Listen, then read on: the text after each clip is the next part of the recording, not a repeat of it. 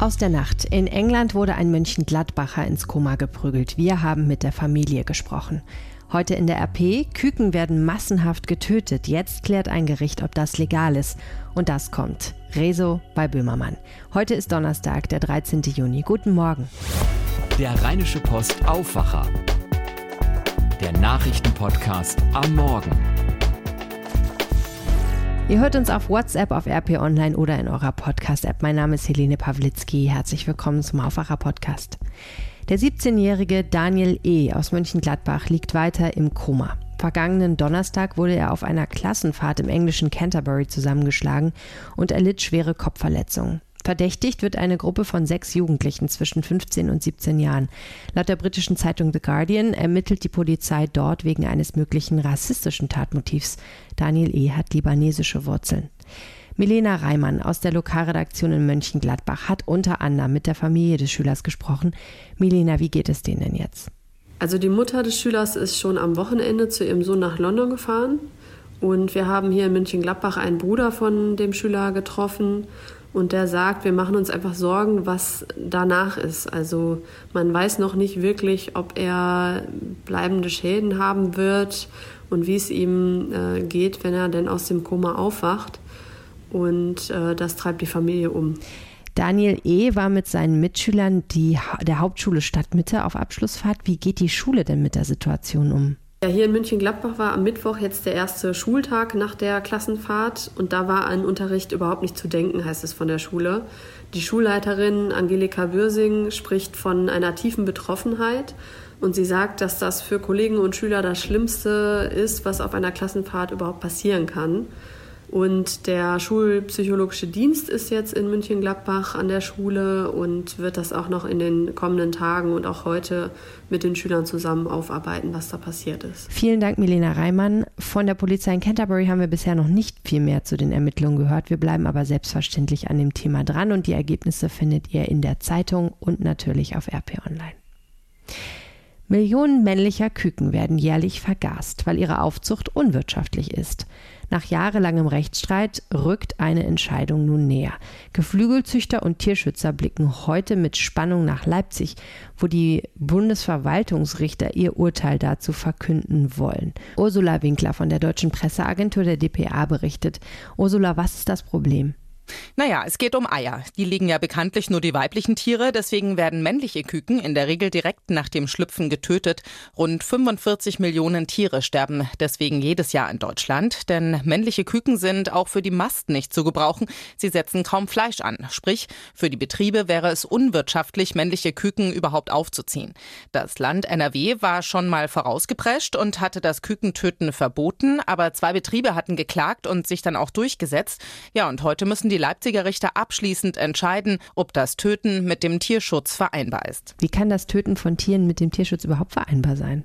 Das Tierschutzgesetz besagt in Paragraph 1, dass niemand einem Tier wörtlich ohne vernünftigen Grund Schmerzen, Leiden oder Schäden zufügen darf. Jetzt ist halt die Frage, ist es ein vernünftiger Grund, wenn die Betriebe sagen, das lohnt sich wirtschaftlich einfach nicht für uns, Tiere aufzuziehen, die weder Eier noch Fleisch geben. Also die Frage ist ganz platt gesagt, was wiegt mehr, Wirtschaftlichkeit oder Tierwohl? Und das Geschlecht konnte man ja jahrzehntelang erst nach dem Schlüpfen erkennen. Inzwischen gibt es aber doch Alternativen. Ja, das stimmt. Forscher haben inzwischen mehrere Methoden entwickelt, mit denen über ein kleines Loch in der Eierschale schon vor der Kükengeburt eine Geschlechtsbestimmung vorgenommen werden kann. Diese Methoden sind allerdings noch nicht serienreif. In einigen Rewe- und Penny-Supermärkten gibt es allerdings schon solche Eier. Aber auch hier sagen die Tierschützer, keiner weiß, ob der Embryo im Ei nicht auch bei dieser Methode Schmerzen hat. Besser finden die Tierschützer das sogenannte Zwei-Nutzungshuhn bzw. das Aufziehen von Bruderhähnen. Bruderhähne? Und was ist denn ein Zweitnutzungshuhn? Ja, die heutige Legehennenzucht ist ja darauf getrimmt, dass die Tiere möglichst viele Eier in kurzer Zeit legen, aber kaum Fleisch ansetzen. Warum auch?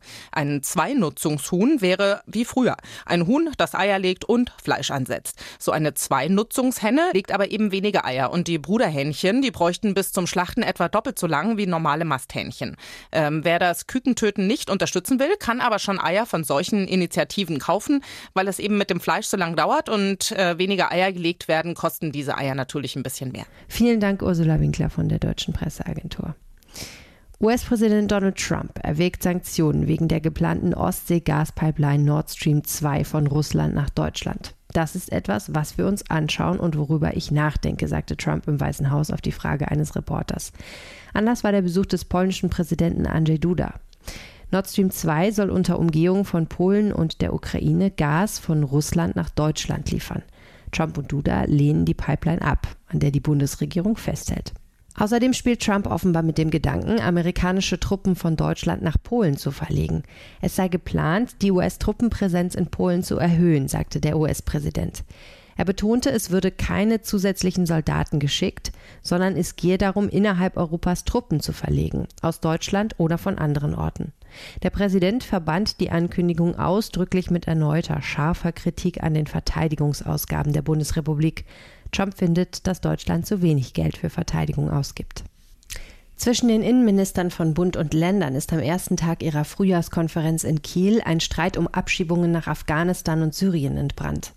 Bayerns Innenminister Joachim Herrmann forderte alle Länder auf, in Zukunft nicht nur Straftäter, islamistische Gefährder und Menschen, die über ihre Identität gelogen haben, nach Afghanistan abzuschieben, sondern auch Menschen, die sich nicht strafbar gemacht hätten, aber trotzdem kein Bleiberecht haben.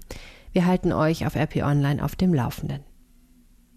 Die Deutsche Bahn sprüht regelmäßig Glyphosat auf ihre Gleise, um Unkraut zu vernichten. Im Jahr 2017 brachte das Unternehmen 67 Tonnen von dem Mittel aus. Für Anwohner von Gleisanlagen ist das besorgniserregend. In Bonn will nun eine Frau, deren Garten an Gleise grenzt, den genauen Termin wissen. Das berichtet der WDR. Sie möchte ihre Kinder zu diesem Zeitpunkt von den Gleisen fernhalten. Doch die Bahn will nicht genau sagen, wann sie das Herbizid sprüht. Sie wies außerdem darauf hin, dass bereits nach einer Alternative für Glyphosat gesucht werde. Das Mittel steht im Verdacht, Krebs auszulösen. Im Herbst 2018 soll ein damals 14-Jähriger im Sauerland einen zwei Jahre älteren Mitschüler erwürgt haben, weil dieser seine Gefühle nicht erwiderte. Nun wird ein Urteil im Prozess erwartet. Dem Teenager wird Totschlag vorgeworfen. Die Staatsanwaltschaft forderte acht Jahre Haft. Sie will außerdem, dass der mutmaßliche Täter in eine Psychiatrie kommt. Die Verteidigung fordert sechs Jahre. Bei einer Trauerfeier wird heute an den erschossenen Kasseler Regierungspräsidenten Walter Lübcke erinnert. Zu dem Gottesdienst in der Kasseler Martinskirche wird auch Hessens Ministerpräsident Volker Bouffier erwartet. Lübcke war vor anderthalb Wochen mit einer Schussverletzung vor seinem Haus entdeckt worden. Bislang ist unklar, wie es dazu kommen konnte. Eine Entscheidung des EU-Gerichtshofs könnte heute dazu führen, dass Anbieter von Webmail-Diensten wie Googles Gmail in Deutschland Überwachungsschnittstellen für Behörden einrichten müssen.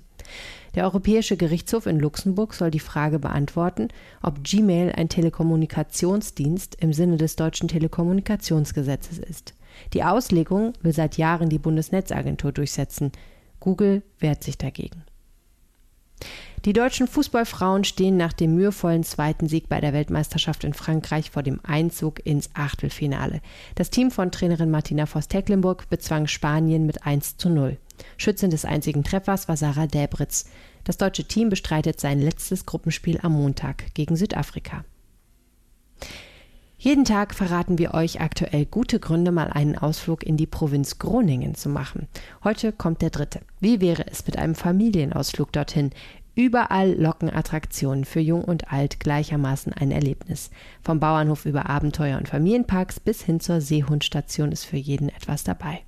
Wir bedanken uns bei unserem Sponsor Visit Groningen für die Unterstützung.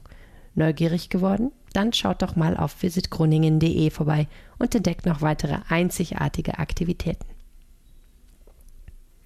Der YouTuber Rezo hat heute Abend seinen ersten Showauftritt seit der Veröffentlichung seines Videos Die Zerstörung der CDU. Der Influencer ist Gast in Jan Böhmermanns Show Neo Magazin Royal.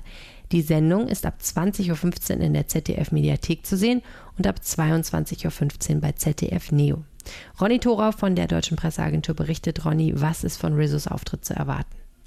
Ja, ich denke, es wird zum einen nochmal um die Reaktionen auf sein CDU-Zerstörungsvideo gehen, auch ganz persönlich. Denn in einem Spiegelinterview hat Rezo schon mal erklärt, dass er nach dem Video auch privat sehr unter Druck stehe, keine Fehler zu machen oder er schlafe auch schlechter, werde angefeindet und seine Identität und seine Familie würden in die Öffentlichkeit gezerrt.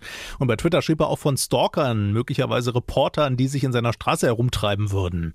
Aber wahrscheinlich werden dann Rezo und Böhmermann sicherlich auch nochmal genüsslich die diversen Politikerpannen der letzten Tage und Wochen durchgehen gehen. Zum Beispiel AKKs Bestreben, Meinungsmache, wie sie sagt, im Internet zu regeln oder die Forderung, nur noch unter seinem direkten Namen kommentieren zu können.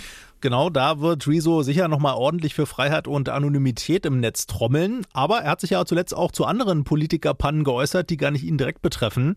Zum Beispiel Julia Klöckners Nestlé-Werbevideo oder Horst Seehofers Geständnis, Gesetze absichtlich unverständlich zu machen. Warum geht Rezo eigentlich ausgerechnet zu Jan Böhmermann und nicht zu anderen Medien? Die haben ja sicherlich auch zahlreich angefragt. Ja, vermutlich, weil er sich da zum einen, denke ich mal, so ein bisschen mehr auf einer Wellenlänge fühlt und vielleicht auch, weil Böhmermann und sein Team viel Rücksicht auf sein Stottern nehmen, vielleicht notfalls was umschneiden oder da was wiederholt wird. Viele andere Auftritte zu Talkshows zum Beispiel hat Rezo nämlich abgelehnt, weil er da mit seinem gelegentlichen Stottern, wenn alle durcheinander reden, erst recht nicht so gut aufgehoben sei. Und eigentlich findet er auch, es gehe nicht so sehr um seine Person, sondern mehr um den Inhalt. Also man müsste doch eigentlich mit Klimaschutzexperten zum Beispiel reden und nicht mit ihm. Ja, dann gucken wir mal, was da rauskommt, ob die die zwei nur reden oder vielleicht irgendwann mal zusammen in Zukunft was machen. Ne? Ja, mal sehen. Also ausgeschlossen ist das nicht. Böhmermann ist immer für eine überraschende Aktion gut. Vielleicht machen die auch zusammen ein neues Video oder lancieren irgendwas. Oder gründen eine neue Partei für junge Leute. Wer weiß. Vielen Dank, Ronny Thora von der Deutschen Presseagentur. Und wir schauen jetzt noch aufs Wetter.